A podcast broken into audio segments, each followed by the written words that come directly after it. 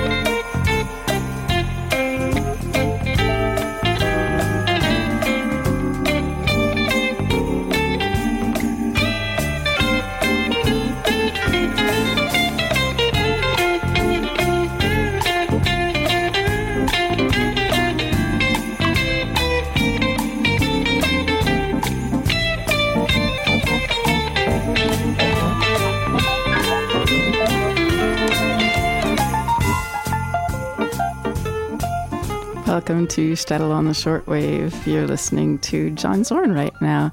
John Zorn is the uh, guru of radical Jewish music, and he's going to be playing this weekend in Victoriaville, Quebec. He's coming for the music festival there, and he is the creator of the music label Tzadik, where Jewish musicians and all musicians can go to create really uh, avant garde Jewish music. And so, of course, of course, he also made a whole album of Christmas music, which is pretty Jewish, pretty Jewish thing to do in itself. And so we're listening to Let It Snow right now. And uh, I thought that was a good way to start off a show. White stuff, all about white stuff today. Snow, breast milk, who knows what else. I'm doing a bit of cocaine right now. Uh, in a couple of minutes, we're going to talk with Jess Dobkin. She is a performance artist from Toronto, and she's going to be coming to Montreal with her installation, Lactation Station Breast Milk Bar, where she's inviting us to come out and try breast milk that she's collected from mothers with newborn babies. And she's looking at all kinds of ideas around the taboos of breastfeeding and breast milk. And I'm curious to talk to her about what the impetus was for doing this project. And every time I mention to somebody the, uh, the topic of the show, there's immediately a gut reaction like, oh my God, no, that is wrong or that's gross. And I think that's kind of what she's going for or understanding why we have that reaction. Uh, so we're going to be talking with her in Toronto in a couple of minutes. And before we do, I thought it would be fun because it's been so long since I've played any Leonard Cohen on Shtetl on the shortwave. And of course, Leonard Cohen is the saint of Montreal music and also um, a pretty important figure in Jewish arts and culture in Canada and in the world. And uh, it's been it's been too long since I played some of his music. So uh, take a listen. This is "Show Me the Place" by Leonard Cohen off of his new album.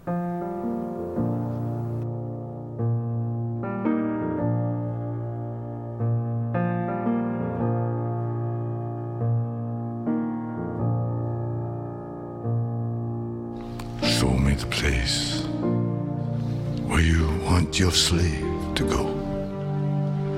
Show me the place I've forgotten I don't know. Show me the place for my head is bending low. Show me the place where you want your slave to go. Show me the place. Help me roll away the storm. Show me the place. I can't move this thing alone.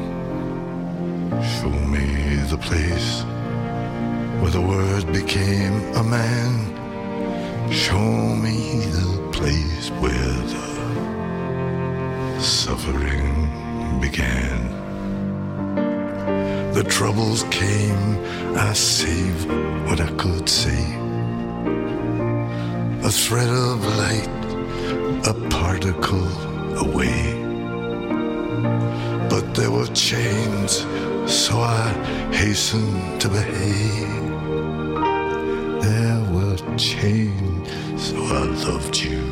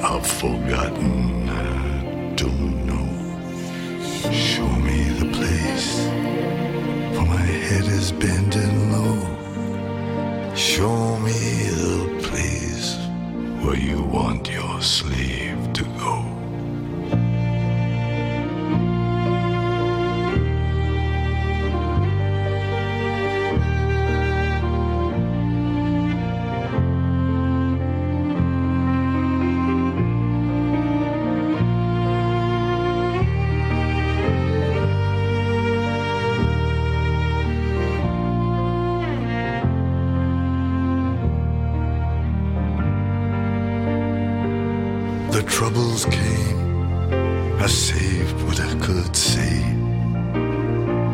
A thread of light, a particle away. But there were chains, so I hastened to behave. There were chains, so I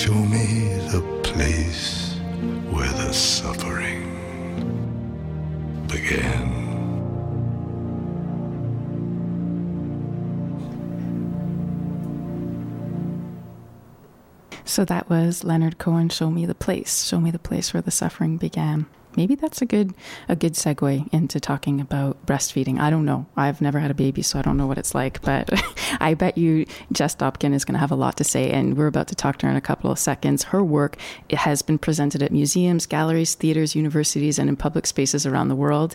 Currently, she is a guest curator of Harbourfront Center's Hatch Residency Program and a fellow at the Mark S. Bonham Center for Sexual Diversity Studies at the University of Toronto.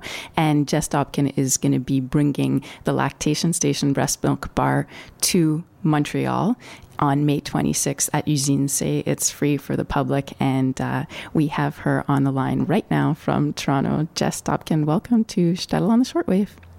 Hi, it's great to be here. Thanks. How's it going? Really good. I'm really excited to come to Montreal soon.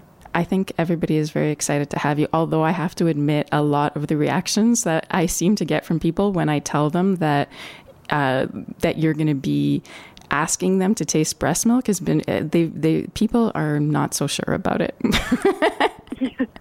yeah, which I totally understand and respect and accept. Um, I don't expect people to kind of embrace that idea very easily. Like, I think part of the idea of the performance is that it is a bit of a transgression, it is something that's taboo.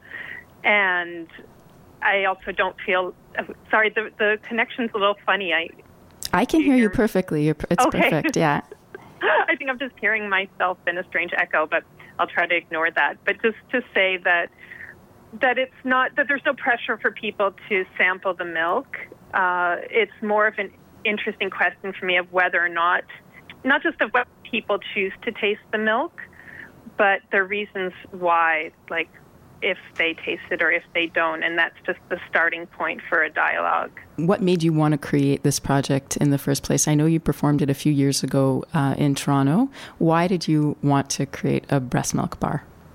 Yeah, I presented the piece once before in 2006 in Toronto uh, when I was a new mom. When I create work, it generally comes out of my own life experience and a way for me to process that experience and uh, issues that come up around me. So breast milk was definitely on my mind when I was in the process of creating the piece.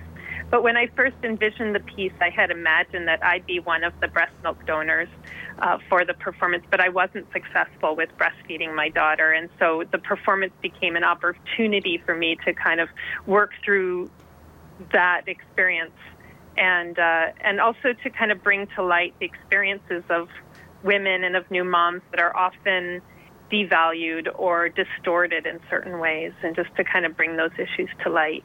If I may ask, what was the experience like of not being able to, to breastfeed your baby? Because from what I can tell, there's an insane amount of pressure to, to do that from the new mothers that, that I hear.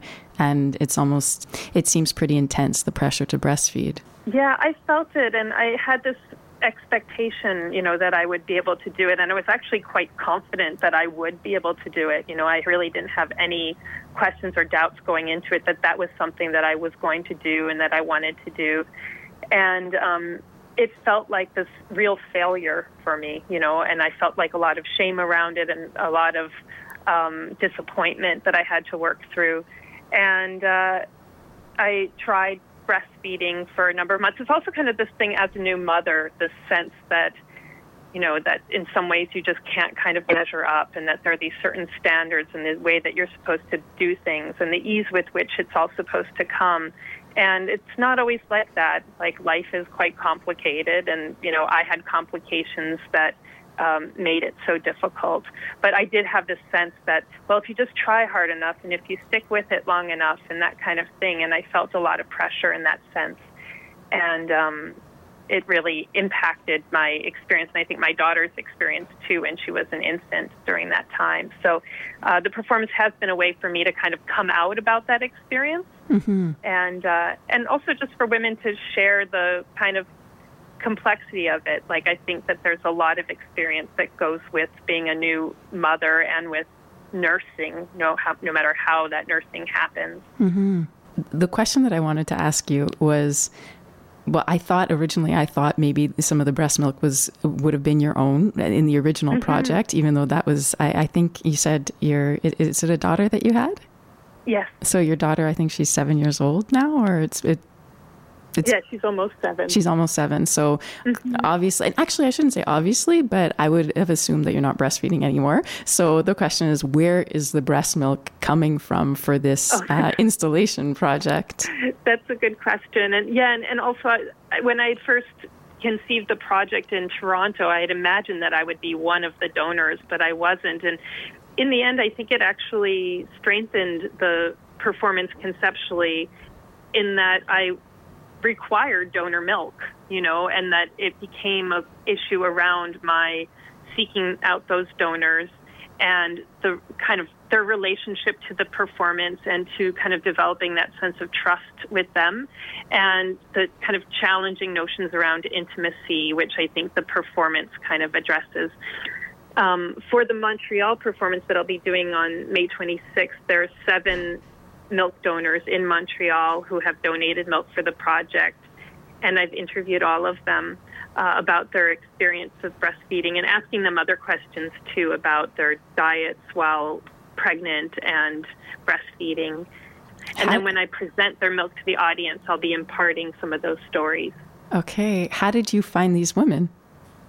Um, through kind of networks of new moms. Um, and one place in particular that was really helpful was a breastfeeding cafe called Melons and Clementines in Montreal, which even more than like a cafe and a store, it's like this amazing resource center for new moms. And I think that new moms sometimes aren't recognized as a community or that there are communities of moms who are sharing information and stories and resources and that there are these sort of networks um, that, again, aren't really identified as communities very easily. Okay. What were some of the stories that, that you've heard women tell about motherhood from doing this project that stand out for you? Well, it's been really interesting to me because I think it really has kind of shown me again and again as I've interviewed women in Toronto and men in Montreal about just how unique each woman's experience really is. And it's also interesting, too, because each woman's milk also tastes really unique. Um, and uh, I, I wasn't sure what to expect in Toronto when I first tasted the different breast milks, and I was really amazed and surprised by just how different they all tasted. Um, and in a sense, it's kind of, for me, a kind of reflection of the diversity of experience for each for each donor as well.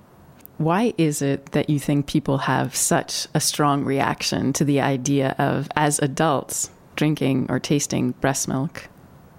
That's a good question. I mean, I think there is a social taboo around it. It's assigned as a substance that's for babies. And then I think there's also the kind of connection to it as a, a sexual component of, you know, kind of the milk coming from a woman's breast, which is like so sexualized. Mm-hmm. Um, and uh, and it being a bodily fluid and being a bodily fluid that's so complex and hard to categorize, you know, that it is a food and it is a bodily fluid and it is something that's used to feed, you know, our young. And it's also kind of an acknowledgement of us as mammals um, that you know that this is what we do that we birth and feed our young from our bodies so kind of so i like, think there's a lot of social there's just like some social discomfort around all of that but i I, ex- I accept that you know i mean again like i i am creating a situation where it is there is something that's uncomfortable about it but just asking people to you know, kind of explore that discomfort, and that's kind of where the conversation begins. Mm-hmm. Why is it so okay to drink cow's milk, but the thought of drinking, um, you know, milk from you know a human being is just so unbelievably? It seems so absurd. Yeah, and it does bring up that for people of like you know the, all of the dairy products that we consume from cows and other animals, and that we drink that mother's milk, you mm-hmm. know, and uh, and then just our kind of complex feelings around human milk. Mm-hmm.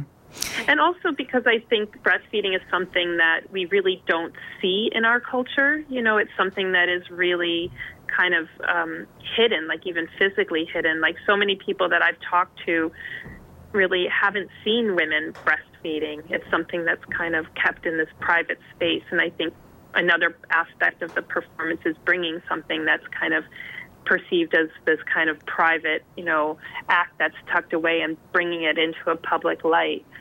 Mm-hmm. Do you feel like there's still a lot of shame around breastfeeding in public? Is I mean, in Toronto, you're allowed to go around topless in public, so you would think that breastfeeding wouldn't be a big deal, but yeah, and it is, and I think it's part of the mixed messages that women, or in particular nursing moms, receive, where you're told to breastfeed your baby, but it doesn't, you know, but not, but it can't be seen. You know, it's like you're supposed to do it, but not in public space. Mm-hmm. And I think it can put women in a real, like, in isolation and in a real bind. It's like, well, if you're supposed to be doing this, but you're not doing it in public, then it really regulates nursing moms to private spaces. Um, mm. Although there are plenty of moms who, you know, kind of disregard that and are nursing in public spaces. But even in terms of this idea of really needing to like cover it up and hide it and have like blankets or special shirts or nursing gear and stuff so that it's not seen publicly by people. Hmm. It probably also, I mean, I, I hear what you're saying, and I think that makes a lot of sense, like relegating women, let's say, to the home or to a private space. And then when I think about also all the issues that the body issues that women have, like taking your your shirt off in public could be challenging as well, considering that not every body type is is accepted. Mm-hmm. Mm-hmm. so it might be difficult. Uh, it might be difficult to do that. But um, I guess the main, most important question I wanted to ask you is: for adults, is breast milk kosher? I guess it's um. Would it be? Would it depend on what it's paired with? I don't. It's true. I, I guess you couldn't have it with a hamburger. Are we considering that a dairy? I, wait, actually, I did have I've it. never been asked that question. Well, you've never been on Shtetl on the shortwave before, where the deep, real take that to them questions come out. um, I actually I wanted to ask you that. Like, what do you have to do to test either the mothers or the milk to make sure that it's safe for public Mm-hmm. consumption? Yeah, I mean, in this case, um, the women, the donors have all been screened, and the milk is being pasteurized. Um, but it's an interesting question around even pasteurization, and again, it goes back to me to the discussion around cow's milk and issues of pasteurization, which has also been in the news, some like in Ontario at least, and maybe a bit in Quebec, where like I know in Quebec you can get some unpasteurized cheeses, but milk has to be pasteurized. But I think that a lot of that, there are a lot of kind of politics and um, involved in those issues around pasteurization as well, and our understanding of what is safe and what's unsafe for us to consume. In some ways, I think that some of the issues around safety are more about like um, kind of a psychological sense of safety than the actual like physical safety. Mm-hmm. Um, and I, I, I think it kind of, and also where those two things kind of intersect. Um, you know, people have asked me about the safety of the milk, and in my mind, it's safe.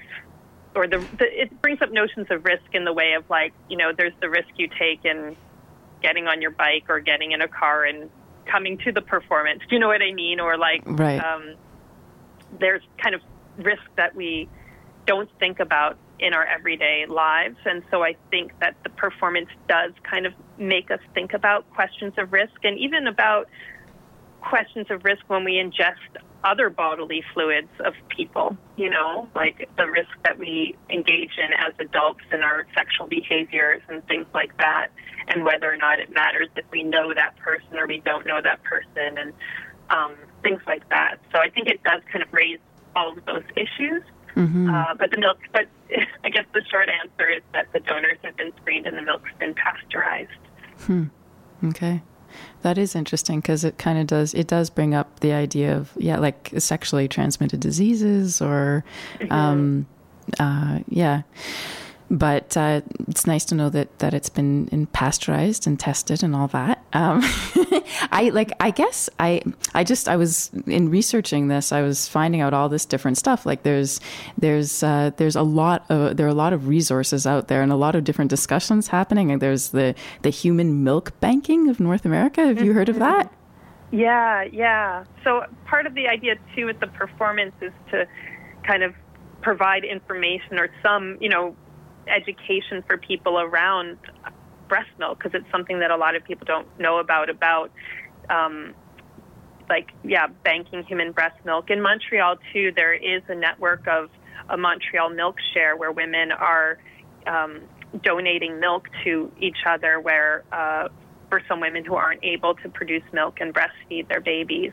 Um, and so there are like always things like that going on. And again, it's just something that's generally kept pretty quiet among these communities of new moms and of women. mm-hmm. Um, Mm-hmm. and to me, breast milk is a really interesting substance in that, again, it can't be really regulated. You know, it hasn't been regulated, and the FDA in the U.S. or in, here in Canada, like it, um, it, it, there haven't been any kind of regulations around it, and so it is this kind of I don't know. It's, I think it's part of the power of it when I think of it as a substance. It's this kind of really unruly substance that's produced by women, Mm-hmm. and uh, Mm-hmm. yeah. that's free and hmm mm-hmm. did you hear about that the bar in the the ice cream bar in London that had the baby Gaga ice cream Yeah, I did hear about that. what too. do you think that was about like why I, I did, couldn't really figure out why they were doing that Yeah, um, I'm not sure. I mean, I, I can't really speak to it. I think that in some ways, at times, like I've heard of breast milk being included in things like that in ice cream or um, in other kinds of culinary, you know, uh, things. But um, I think some of it is just uh, kind of sensationalized, you know, kind of publicity type thing. Mm-hmm. But I think it also does speak to like a curiosity that we all have about this substance. I think. Sorry, I think my phone is doing something again. I'm having like real phone issues. Should I call you back? Um, no, I think I, it's just this echo that I am hearing myself like over and over. It's it's making it a little bit tricky for me to talk. But um, do you would you mind to call me back actually? You know what? I think it would be a really fun exercise for me. I've never called somebody back while I was still live on the air without playing a song. So let's do it, okay? I'm going to call you back in Okay. one second on the landline. Okay. Okay. ho- Okay, hold on. Hold on. Okay. All right, this is fun. Okay, trying new things, calling people while we're on the air, which is is good because you know the truth is I've actually always wanted Shtetl really in reality to be a live call-in show, and I'm not really exactly sure how to do that because it's hard to manage it. Um, I'll try to do this without saying the number out loud on the phone. Okay, so Jess Dobkin. We're going to be talking to her again in one. and hello? Okay, hold on a second. How's that? Can you hear? Yeah. Okay, perfect. All right. Okay. Thank you. No, that's fun. It was fun for me to do ah. that while we were on there. Honest to God, it's good. I was saying while you were not not listening that I've always wanted Shtetl to be like a live call-in show, so it's good for me to practice uh, taking new calls and calling people, and it seems to be pretty smooth actually. Okay, I appreciate it. It was just like every time, I, like it was such an awkward interview because every time I said a word, like I heard it like four times echoed in my ear, and like I'm like, oh my gosh, I cannot think, I cannot speak. This is so difficult. You were very, and I tried just to like kind of like Act know, normal? rise above, but like I'm like, oh my god, I feel like I'm becoming insane. Like I can't even think because I'm just like hearing my own voice. Like as I'm trying to say something else, I'm hearing my last sentence like four times. I wish I was really good on the board and that I could like do like an echo effect right now just to freak you out so that you would think that it was in your head, but I don't know how to do it. um, Oh, I'm sorry that was all so awkward. I feel like I hope I made sense. I'm just like, no, you totally did. We're still Okay. live on the air, by the way. Did you Yeah, know that? Okay.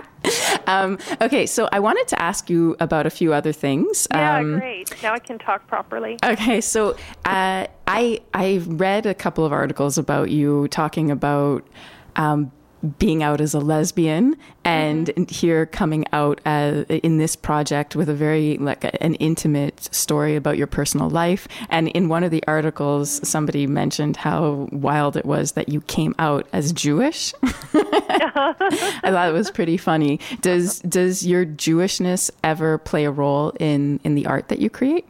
Um, like that's such a good question, and it makes it like it's so. I'm like, oh my gosh, I'm on Shtetl. like, it's like um, it's so super. Um, it's an interesting question. Like I think that in some ways, when I think about like the, you know, the even with this performance, like what's kind of like the Jewishness of this. I mean, and the first thing that I think of is that like when I did it in Toronto too, I'm like, is there going to be enough milk? Like, is there enough food? You know, it's like, and then also the fear that um, there might be some left over and it will go to waste. And it's kind of both ends of that. And I feel like that has something to do for me, at least with my um, with my Jewishness that I'm like, oh my gosh, what if there isn't enough milk? And I'm like, oh my gosh, what if there's too much milk? Um, but I think I've got it figured out for the performance that Okay. everyone who wants to taste can, and uh, it will all work out okay. Um, but then, but then also in this performance, of my other work as well, like I mean, in terms of how I kind of relate to um, sort of my Jewishness, I think, or it's the kind of the tradition of of asking questions and this idea around interpretation, and that meaning isn't found in like one correct answer, you know, but that there's it's about there being multiple viewpoints to be shared, and we kind of like through a conversation kind of come to some some ideas or some answers and and uh, and that's very much what I think this performance does and um, um, I mean it's funny I hosted a seder this just last month which I haven't done in a long time I think now that my daughter's almost seven I can like start hosting seders again um, just in terms of having the time and energy to do it. But um, but for me, Seder feels very much like a performance art event. Mm-hmm. Totally. and uh, and it was funny for me too because people were asking me why I would want to present the lactation station performance again when I've already done it once, and what it means to do a performance art piece again. And it made me. I thought about it a lot around Seder and just about how.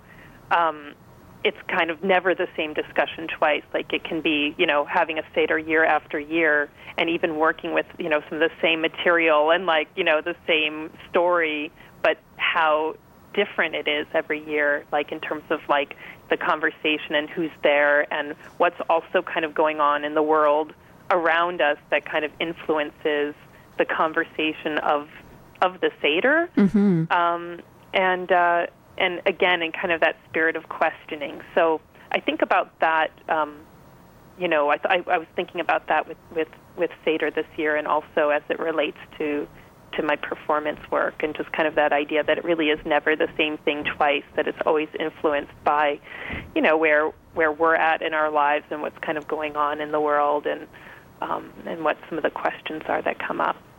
Right. Like reading the Bible over for thousands of years and always trying to find something new in it.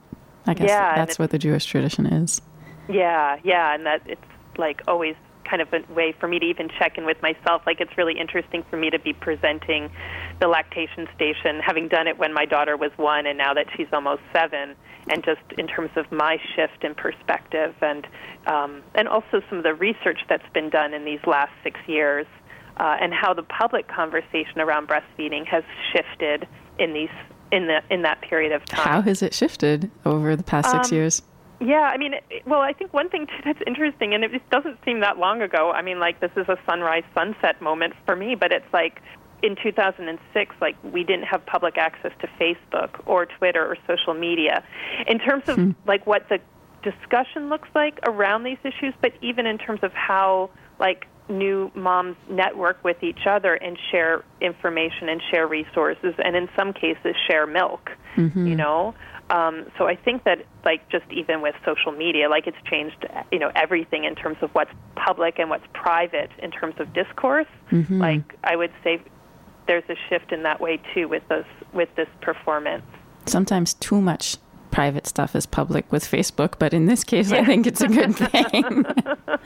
Yeah, and it really has just kind of changed like the way that we then even then in person I think kind of share information with one another. So, um, Yeah. so I'm kind of curious about how the performance will feel in Montreal, and then I'm also really interested in doing it in Montreal, is like like looking at cultural issues of taste, you know, and you know, kind of doing the Toronto Montreal comparison of. Wait, what do you notions of- mean? What do you mean by that? Cultural issues of taste? um, well, I think that like um, thinking about taste. I mean, the, there's the sense of taste, like uh, you know, in terms of our palates, and then also thinking about you know what's palatable or what's tasteful um, in terms of like kind of a more uh, as a you know social construct, and uh, just thinking about. I mean, even um, around looking at like food and wine and things like that, like how and culturally, like what the differences are in Toronto and in Montreal. Yeah, so I'm just kind of curious about um, how people kind of like how the discussion will will happen and Yeah, how it's true. Actually, I wonder. those issues. Yeah, I wonder if it would be like if people would be more open to it here than in Toronto or less. Um, Mm-hmm. yeah, yeah, I'd be curious to see that. yeah. Uh, there's so much I want to. Whenever somebody brings up Passover, unfortunately, it sets off my obsession with that. So I'm like still in my mind wondering, well, what were your discussions at the Seder this year?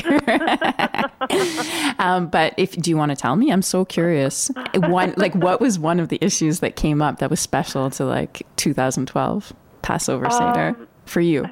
For me, um, it was very soon after Adrienne Rich's passing, and I Oh. think that was something that like I was thinking about a lot. And then, I mean, I think I'm also getting witch more and more witchy as I get older, Witchy? and like just into like all kinds of like magic and spells and ritual and Uh-huh. things like that. Um, and uh, and for me, it really is like kind of about that season of renewal and of regeneration and like um, and, and and celebrating like everything that's kind of like that's new and like welcoming. and kind of having like a community celebration. So, um, yeah, I love the holiday. Mm-hmm.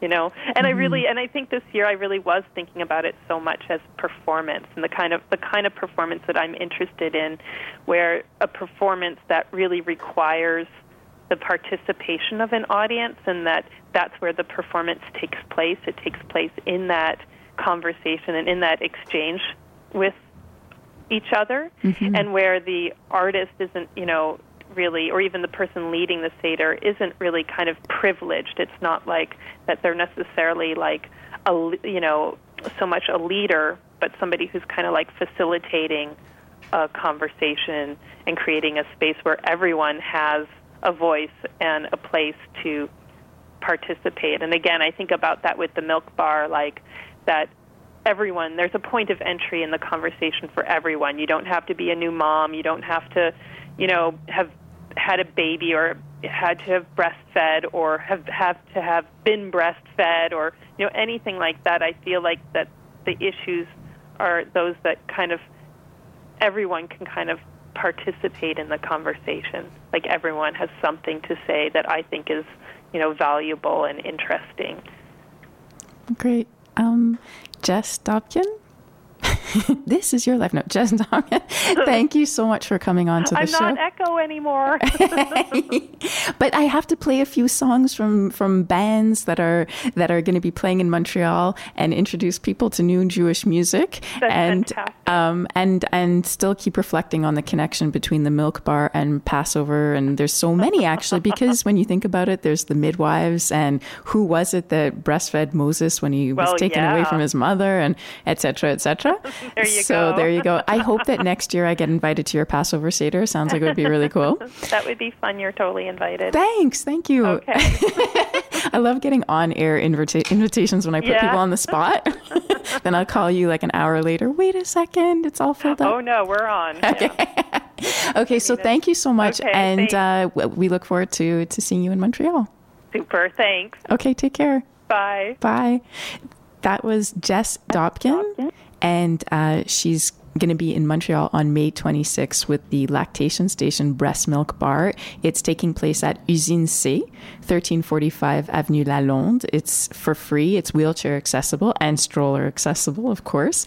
And if you want to have more information, you can go to shtetlmontreal.com and look in the event section, and it's all there with links to to Jess's website and to information about the event. So it should be interesting. And uh, I thought it would be uh, nice to play a bit of um, a bit of music from some of the uh, the bands and the acts that are going to be in Montreal, and uh, some of the new albums that are out. And right now, I'm just having a bit of an issue here with uh, with. Um, the next song that I wanted to play, which is by uh, Matisyahu. And uh, so, what I'm going to do is I'm going to take a little break for a station ID, and we'll be back in just a second.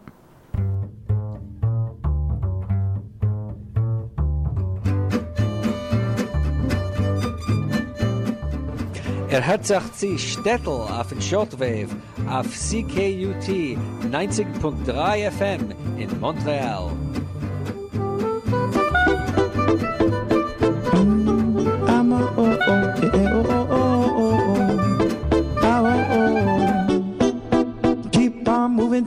First rays of dawn, keeping it on till the sun moons on, keeping till the nighttime rolls along.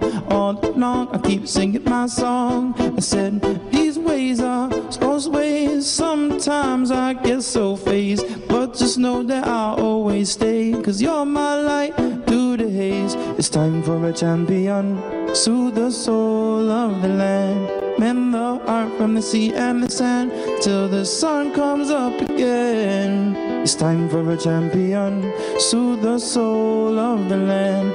Mend the heart from the sea and the sand till the sun comes up again. Reach for the sky. Keep your eye on the prize forever by my side. You're my golden sunshine. It's raining in your mind, so push those clouds aside. Forever by my side. You're my golden sun. Sunset, I let myself down, found the ground beneath my heart gone. No more words with it to speak. On that day, my song was born. Never meant to leave you all alone. Said I'd be a shelter from the storm. Now your clothes have all been torn. Kingdom sacked, attacked, and dethroned. It's time for a champion. Soothe the soul of the land. Mend the heart from the sea and the sand till the sun comes up again. It's time for a champion. Soothe the soul of the land. Mend the heart from the sea and the sand till the sun comes up again. Reach for the sky. Keep your eye on the prize. Forever by my side. You're my golden sunshine. If it's raining in your mind, so push those clouds aside forever by my side. You're my golden sun. It's the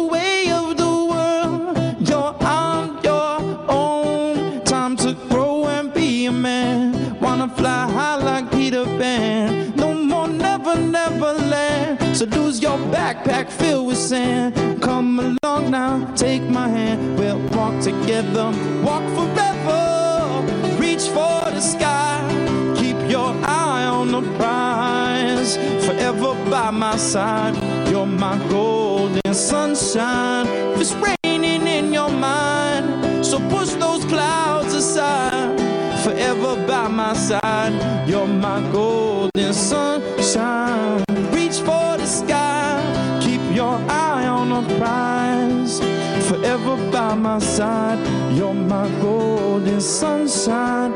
Just raining in your mind. So push those clouds aside. Forever by my side. You're my golden sunshine.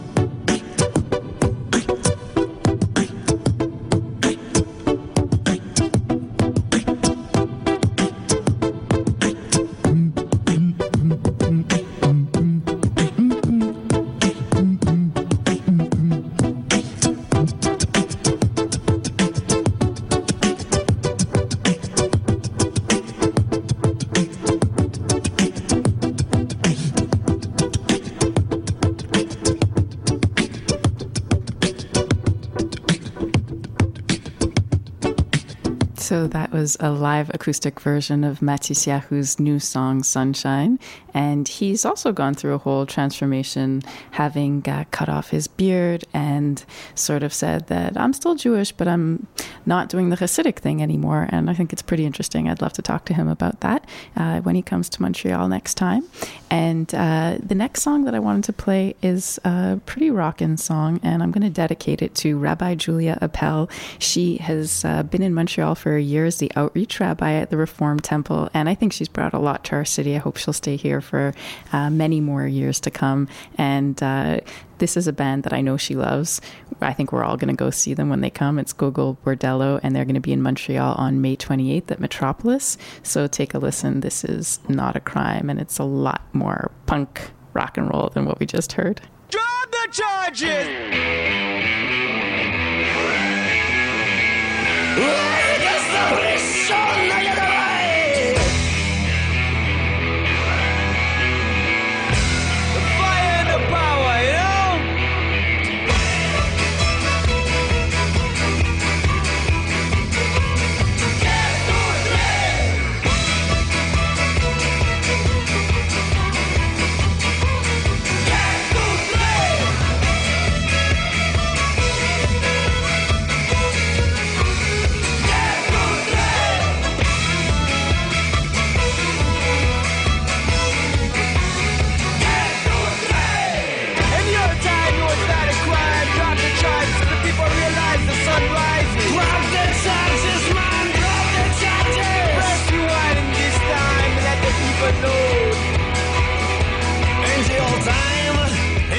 Time, in the old times it was not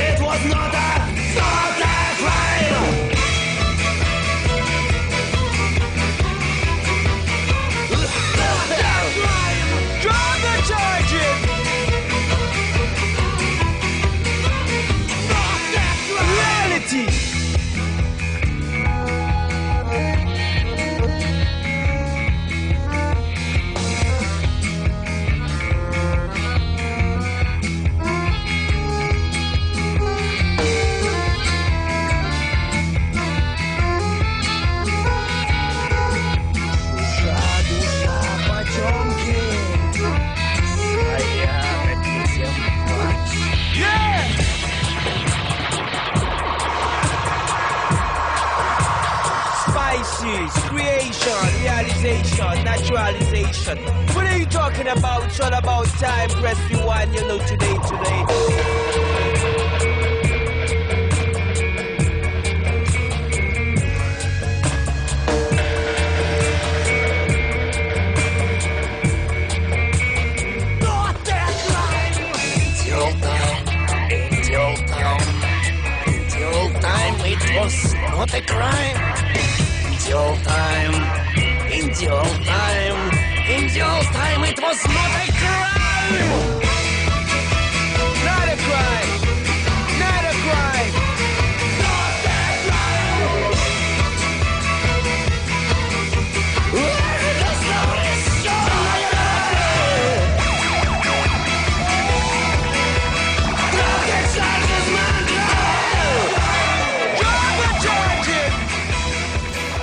The charges. That's Gogol Bordello, not a crime. Definitely going to be a wild party at the Metropolis on May 28th. I hope I see you all there. And another show happening this weekend is by Montreal's awesome Shtreiml, and they're going to be playing with Ismail Fencioglu.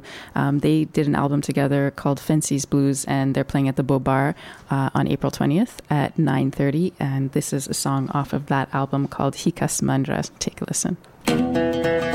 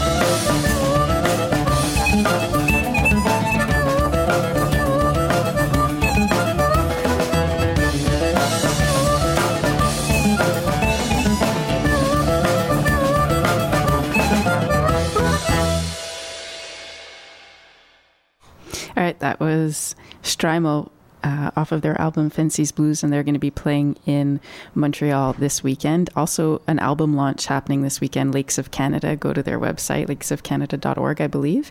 And uh, that's Jake Smith's band. He's been on Shtetl before, and they're pretty cool. So check them out. And I thought that it would be nice to uh, end the show with a little bit of a tribute to one of the um, most influential Jewish bands of all time the Beastie Boys. And I think, as most people know, one of the lead singers, uh, MCA, Adam Yauch, was um, left us just recently after a three year battle with cancer. And uh, the Beastie Boys um, definitely, definitely made Jewish be way more cool than it ever was, I think. So uh, that takes us to the end of uh, on the Shortwave. We'll be back in two weeks with a really special show. Uh, it's going to be the the first edition of Indigenous Shtetl, where we're going to look at the crossover between Jewish and Indigenous culture. Where do the two meet or not meet? Um, how have they influenced each other? How have they taken or contributed to one another. And um, so we're going to have Jennifer Podemski, um, Ojibwe and Israeli actress on the show next week uh, to initiate that whole uh, special edition. Um, and also, in the magazine this week, if you want to read some fun articles, there's Adam Kovac, always pretty hysterical, writing about uh, his troubles with dating Jewish women in the article Too Awesome for J Date. So check that out at shtetlmontreal.com. And please come back in two weeks. This is So What You Want. Thank you.